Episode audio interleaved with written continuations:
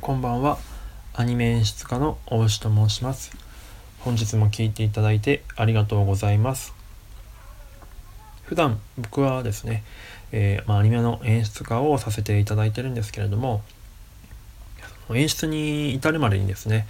えー、まあ、いろんな職種をそのアニメーション業界の中でいろんな職種を経験してきたんですね。あのご存知の方もいるかもしれないんですけれどもアニメーションっていうのは結構その作業工程ごとに細かくセクションが分かれてましてなので一つの分野でのスペシャリストっていうのは結構育ちやすいんですがなかなか僕みたいにそのいろんな分野をちょっとずつちょっとずつこうつまみ食いしてきてる人間ってなかなかいなくてでも、まあ、なのでその一つの分野ではなかなかやっぱりそのスペシャリストの人たちには僕はなかなか勝てないんですがつまみ食いしてきた分ですねそのアニメの全体像とかっていうのをまあそういった人たちに比べてちょっとだけまあ分かっている部分があるので、まあ、そういった視点からですねこのラジオでは、まあ、一般の業界の方に向けて、まアニメ業界のこととか、まアニメ制作現場だったりとかアニメ制作現場で働いてる人たちのことに対してもうちょっとこう興味持っていただいたりとかえー、でき興味持っていただいたりとか、えー、できればしてもらえるといいなと思ってそんな発信ができたらなと思ってやっているラジオです。やっているラジオです。でえー、でまあそんなつまみ食いしてきた僕なんですけれども、まあ、そんな僕でもですね一応その、まあ、演出家と名乗っているようにですね、まあ、ある程度演出というキャリアに対してかけてきた投下してきた時間っていうのは長いんですよね。でそんな一応演出を名乗らせていただいている僕に対して、えっと、こんな質問レターが届いていたのでちょっとご紹介したいと思うんですけれども、えー、読み上げます。えー、お牛さんが思うこのアニメの演出は秀逸と思う作品は何ですか？というご質問レターです。えー、いたえ質問いただいた方ありがとうございます。えちょっとあの、リアクションを返すのにちょっと時間がかかってしまって申し訳ございませんでした。なんでこうちょっと時間がかかってしまったかというとですね、えっ、ー、と、まあ、一応こう演出を名乗らせていただいてるんですけれども、それに対してそんな僕にこう、秀逸な演出は何ですかという質問ということなので、これを下手に答えてしまうと途端にちょっとこう信用をなくしてしまうなと思って、えー、生半可な答えができないと思うんでちょっとあの尻込みしてしまって時間がかかってしまったっていうのが本音です。申し訳ございません。でなのでえっ、ー、と途直球の質問でございますのでしっかりとちょっと腹をくくって答えていきたいと思いますのでちょっとあの最後までお付き合いいただけると幸いです、えー、ではちょっと答えていきたいと思うんですがこの、えーと、ご質問に答えるにあたりですねちょっと必要になってくるのが多分そのそもそも演出ってじゃあ何よとか秀逸な演出っていうのは何なのよっていうのが多分ある程度こう説明しなきゃいけないと思うんですよね。なのでその辺を話していかなきゃいけないと思うんですが、えー、その前にそれなんか話してると結構時間かかっちゃうというか回りくどくなってしまうので先にちょっと結論だけ言わせていただきますね。えっと、僕が思う、えっと、秀逸だなと思う演出の作品はえっ、とちょっと昔の作品なんですけれども「えー、お邪魔女ドレミドッカーン」の40話の、えー、ドレミと魔女をやめた魔女っていうものともう一本ありまして、えー、評価、えー、氷菓子と書いて評価の10は万人の資格というサブタイトルの、えー、2本を挙げさせていただきたいと思います。で、これからなぜその2本を選んだかっていうことを説明していきたいと思うんですけれども、えー、まず最初に言ったように演出ですよね。演出ってそもそも何よと。いうことなんですけれども、えー、まあ、これ結構人によって定義結構あると思うんですよ。なのでこれはあくまで個人的な解釈なんですけれども、えー、演出演出っていうのはですねまああるストーリーとかっていうものがあった時にそのストーリーとか作品のそのテーマみたいなのをいかに効果的に表現するかっていうことを、えー、考えたりその表現させていくかっていうことだと思います。そうですねそのストーリーとかをいかに効果的に見せる観客に対して見せていくかっていうことだと思います。でこのいかに効果的にして見せていくかっていうところにもう一つちょっと解釈の余地があるかなと思ってましてえーと、2つ大きく2つあると思っています。で1つはシンプルに、えーと、その外側から見た観客さんあ外側からの観客さんから見て、えーと、いかにすごい効果的に映像作品として、えー、と見せられるかっていう、まあ、シンプルな映像作品として単品の映像作品としてどう効果的に見せられているかっていうところが一つ。でもう一つ目もう 2,、えー、つ目ですね。もう一つが、えー、ちょっとこの内部的な話も含めての話になっちゃうんですけどその映像作品を作る上で、えーとまあ、テクニック以外の部分でその作品をよりよく見せるためにできることって実は、えーと、いっぱいあってっていうの何何かっていうと,、えーとその表現したいものをえー、叶えるために、えー、例えば制作予算のこととか、え、スケジュールとかあとはスタッフィングとかあとはワークフローとかとかっていうのをもろもろ総合的に、えーと、構築すること、まあ、そういうのは多少ちょっと政治的な手腕とかっていうのも必要になってきたりとかあと人脈とかっていうのも必要になってきたりとかするんですけれどもそういった感じで総合的にえっ、ー、とその作品を一番効果的に見せるために、えーと、どういうような、まあ、インフラを整えられるかっていうところも含めての演出っていうちょっとすいません分かりにくいかもしれないんですがその2つが実はその効果的に見せるっていうような解釈には2つ、えー、解釈解釈の取り方として2つあると思ってます。で、えー、と後者後者の方ですねそのスタッフィングとかもろもろに対して含めてっていうことになってくると正直ですね旗から見ている限りとは全くわからないので自分が関わってきた作品でしか判断ができないのであのちょっと今回はその後者の方については、えーと、省かせていただこうと思いました。まあ、この辺もすごい面白い話なんでどっかで話したいなと思ってるんですけどあちなみに一応この校舎の方ですごいなって思ってる演出さんがまあ一人いましてえ、とお名前を挙げますと、えー、まあ、ちょ前もちょっとどっかの放送で言ったかと思うんですけどえっ、ー、と「ワンピーススタンピード」っていうこの間の「ワンピースの映画作品があったんですけどその劇場監督あ劇場作品の、えー、と監督のえーと、大塚隆さんという、まあ、僕の、仲良くさせていただいてる先輩なんですけど、まあ、この人人はすごいですね。その辺のそのスタッフィングとかこの人のこの人にこのシーンをやってもらいたいとかっていうところの、まあ、一番自分の作りたい作品を作る上で一番効果的な作り方っていうのを実現させていくっていうところのえー、腕というか実行力みたいなのは今まで僕が関わってきた監督さんや演出さんの中では、まあ、比べるのはあまりしたくはないんですけどダントツだと思っています。で僕もこんな風になれたらなといつも思っています。で、えーとまあ、その辺を話していくと、まあ、ちょっと今回の趣旨からずれてくると思うんでちょっとあくまで余談的な感じでここまでにさせていただきますね。で、えっ、ー、と、まあ、あくまでだから今回の場合で言うと演出っていうのはまあシンプルに、えー、映像作品として効果的にどのように見せて、えー、どのように見せられているかっていうところを一つその演出として、えー、定義させていただきます。ちょっとすいません水を飲みますあ。すいません。で、えーでさらにこの演出が秀逸っていうところの判断軸がもう一個あるんですよね。でどんな演出が秀逸かっていうところの基準っていうのがえっ、ー、とまああくまでも今回は僕の試験ということなので、えーと、僕が言語化できるものっていうふうにさせていただきたいと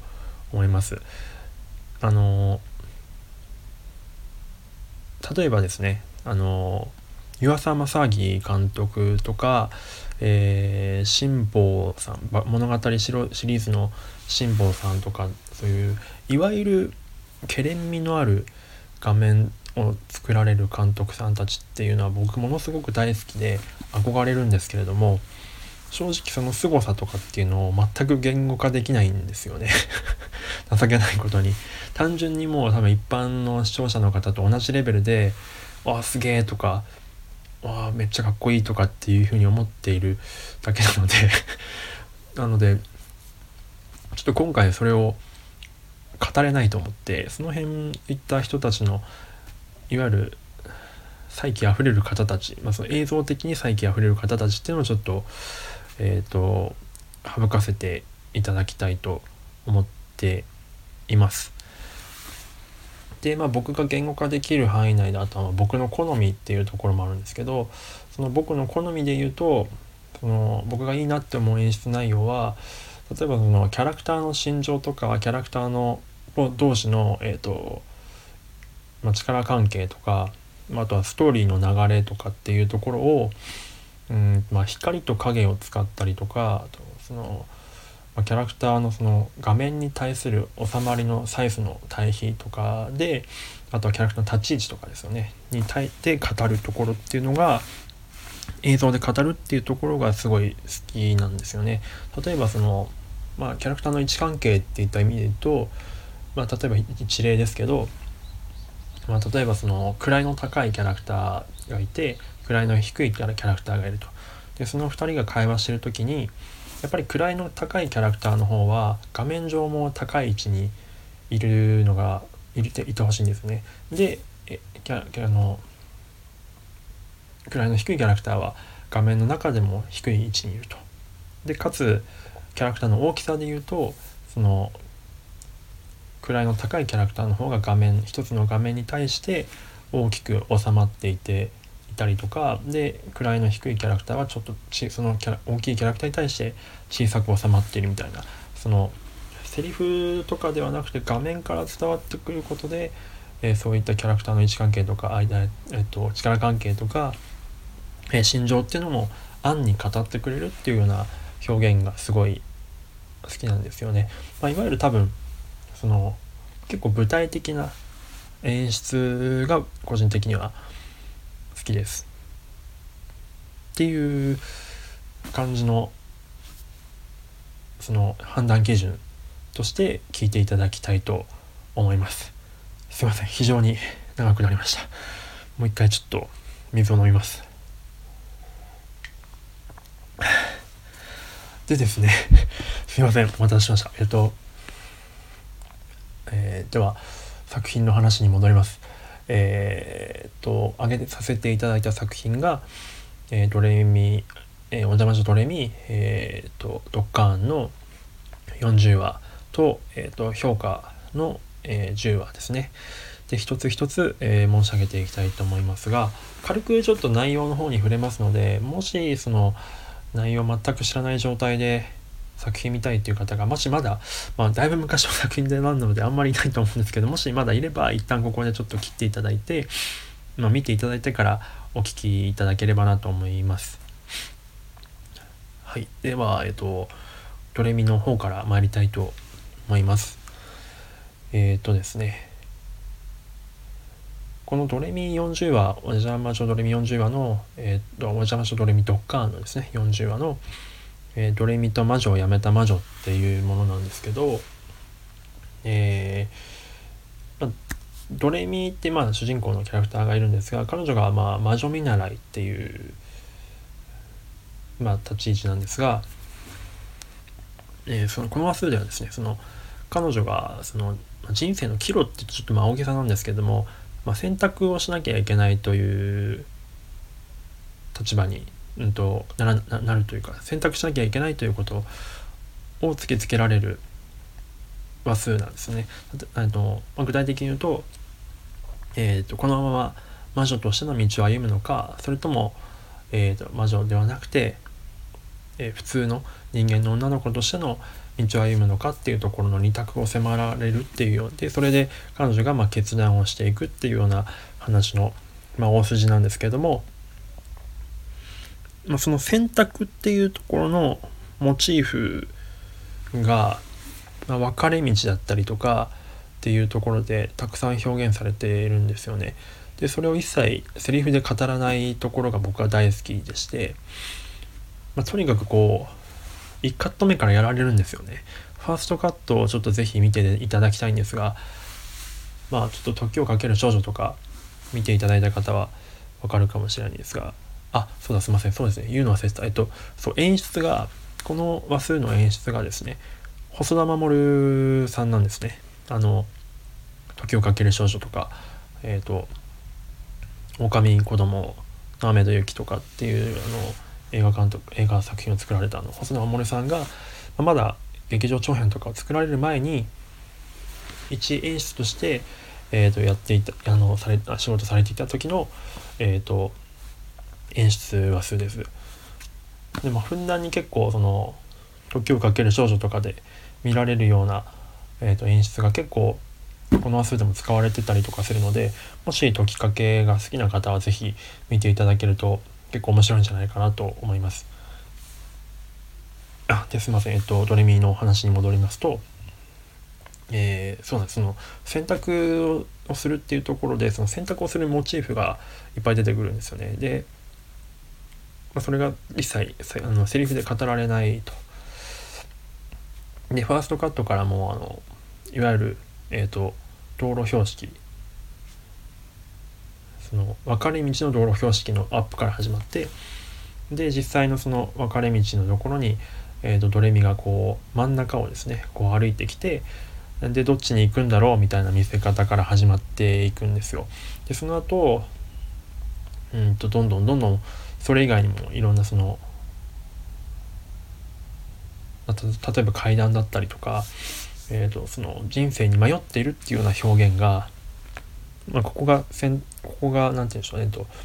えー、選択を迫られていますよっていう表現が、まあ、とにかくいっぱい出てくるんですよねモチーフとして。でそれが何回も何回も繰り返されることでななんでしょうねセリフでは全然語られていないので最初観客が無意識なんですけどえっ、ー、とまあ何回も何回もやっぱり繰り返されていくのでどんどんどんどん刷り込まれていくわけですよね。でそれがどんどんどんどん積み重なっていって、まあ、最後に彼女が選択を迫られる時選択をする時にバーンとこう伏線を回収するみたいな感じになってるというところですごい綺麗な流れが出来上がっているというのが、まあ、僕はすごい大好きなエピソードなんですよね。まあ、ちょっと一つ一つやっていくと本当にちょっと時間かかってしまうのでこれはまたちょっと別途あの前に他の放送でやらさせていただいたみたいなあの白箱をちょっと実況させていただいた放送があるんですけどその時みたいにちょっと一回うんとドレミを流しながらちょっとその辺のことを深くやっていきたいなと今ちょっと話しながら思いました。本当にそのまあ是非見ていただきたい。その画面に対してキャラクターがどうどういうサイズでどの位置に収まっているか。でその時キャラクターの顔がどう見えているか。で影がどのようなバランスで描かれているかとかっていうのを是非ちょっと見ていただきながら考えていただきながら見ていただけると非常に何て言うんでしょうね面白いと思います。で、まあ、僕がまあ思ったのは、え仮にですけど、まあ、僕がこの時はまだ僕は全然素人というか、えーと社会人ではなかったんですけど仮にその、まあ、僕らってその作品が完成した後にスタッフ試写っていうのをまあやるんですけどそのスタッフ試写の時にこの僕が仮にこのロリミット魔女を辞めた魔女の多数のスタッフ者をこのリアルタイムでスタッフの一員として見たと考えたらちょっとゾッとするというか仕事辞めようかなって思うぐらい圧倒的だったんですよね。多分多分この実際この時一緒にスタッフ自社に参加された演出さんたちはどう思われたのかなとかっていうのがすごい気になりますね。それほどにちょっと異質なものというか圧倒的だったと思います。まあ、逆にちょっとそういった意味で言うとシリーズの中ではちょっと浮いているのでまあそのシリーズとしての話数としてはどうなんだっていう声もあるとは思うので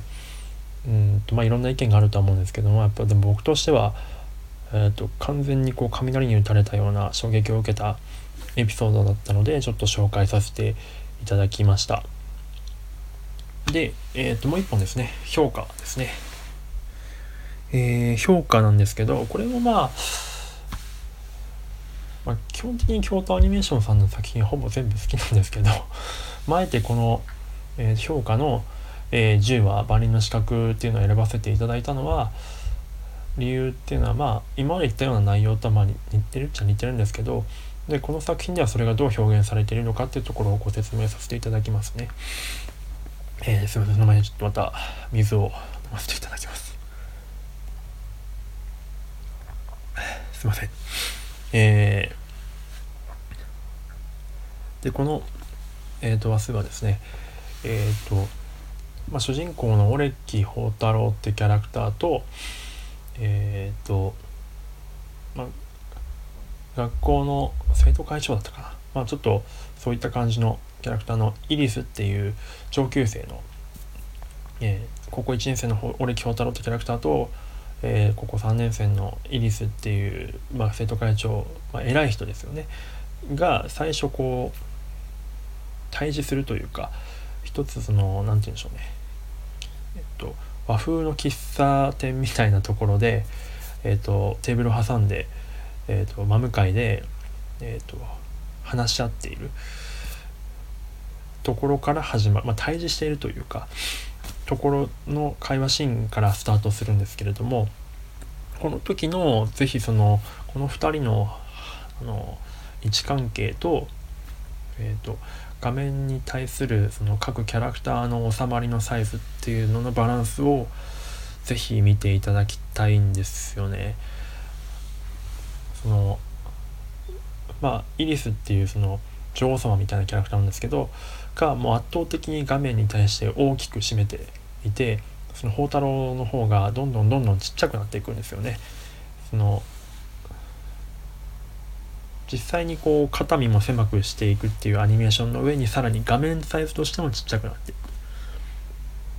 で時にはイリスの方が上に来て、えー、ホタルの方が下に来るっていうレイアウトもありますしでそういった会話シーンがこう繰り広げられていてで基本的にはこう横2人を同時に横から撮った時は右側に、えー、イリス左側に、えー、宝太郎っていう形の並びになるんですけどでここで途中でそのイリスっていうキャラクターが、えー、太郎のことを、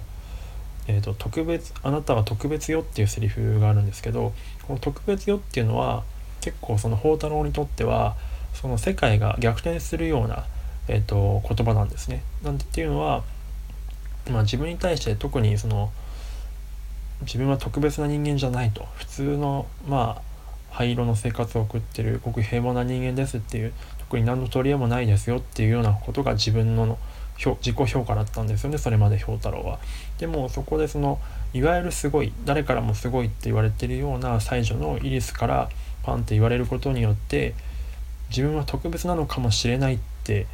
思った時に、まあ、世界のその価値観の反転が起きるんですけれどもその価値観の反転が起きた時に実際その後そのセリフの後にキャラクターのその今まで右側にイリス左側に宝太郎って配置されたのが、えー、逆転するんです。はい、あの画面のもちろん2人の2人の座り位置が変わるわけじゃなくていわゆるカメラの位置がまあ、いわゆる専門用語的に言うとイマジナリーラインを超えるっていうんですけどイマジナリーラインを超えて左側にイリス右側に宝太郎っていう配置になるんですよねそこがすごいスマートなんです。その切り替えがめちゃくちゃ綺麗で美しいというか。あの映像作品の、えーとまあ、セオリーとしてイマジナリーラインを超えちゃいけないんですよね。消えちゃいけないあの超えちゃいけないっていうルールがまああってなんてかなんてかっていうとえ、ー、と超えてしまうとそのキャラクターの位置関係が、えーと、分からなくなってしまって視聴者が混乱するからなんですけれども、えーと、この評価の10話のイマジナリーラインの超え方はすごい自然ですしそのストーリーの流れというかその宝太郎の価値観が変わったっていうところの意味合いとこうリンクしてるっていうところの表現としても最適だと思っているので最適だと思うので本当にそこが気持ちいい演出だと個人的には思っていますね。なので冒頭のその数分間のところだけでもお腹いっぱいというかあの話数は素晴らしいと思います。一応一応っていうかすいませんえっと絵コンテ演出は坂本和也さんという方ですね。いや本当に京都アニメーションの演出さんは本当に皆さん手だれで勉強になりますね。という感じです。また長々と語ってしまいましたね。すいません。えっ、ー、とまたちょっともし語りきれてないところとかわからないところとかっていうのがもしあればまた随時質問いただければと思いますすいませんなかなかうまくちゃんと説明できているか自信はありませんがいかがだったでしょうか、えー、本日はこんな感じで終わりたいと思います、えー、引き続き質問レターの方、えー、募集しております。こういった感じの骨のある質問も大歓迎でございます。で、えー、と最後の方はちょっとお知らせになるんですけども、えっ、ー、と Twitter とかノートの方でもちょっと発信はさせていただいてまして特にノートの方ですね。えっ、ー、と結構力入れて書かせていただいてまして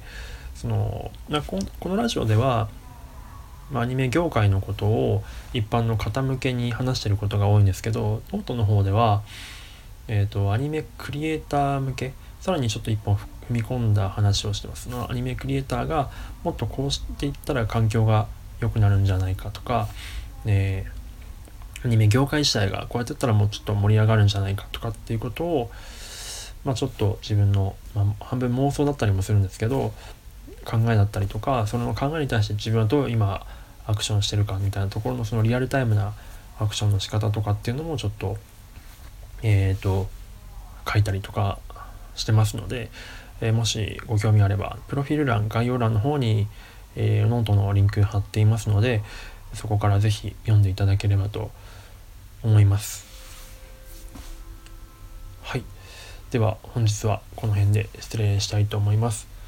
えー、コロナウイルスで皆さん今自宅からなかなか出れない状況だと思うんですけれども是非この先ほど挙げた2本見ていただいて楽しんでいただければと思います、えー、頑張っていきましょうではではおやすみなさい。失礼いたします。